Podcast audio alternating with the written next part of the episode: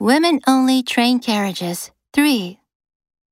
The risk is that creating spaces which women are expected to use to be safe feeds into the already endemic victim blaming culture.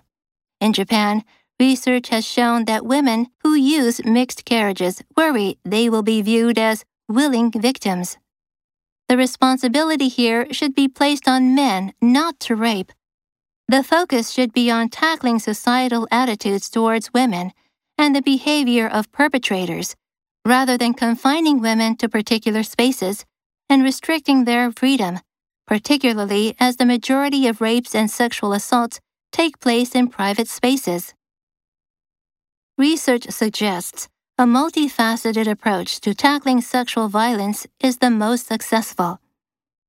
Along with a consultation on women only carriages, Corbyn also raised a number of other suggestions in his proposal, one of which was a hotline run by women for women to report sexual harassment and assault. The proposal includes the option to text into the hotline which could be particularly useful on public transport.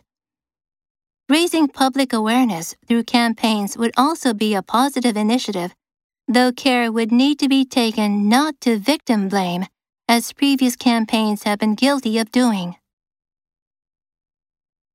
Endemic. This plant is endemic to Italy. Societal. The politician gave in to societal pressure. Perpetrator. He is one of the perpetrators of the attack. Confine. They confined the suspect to a small room.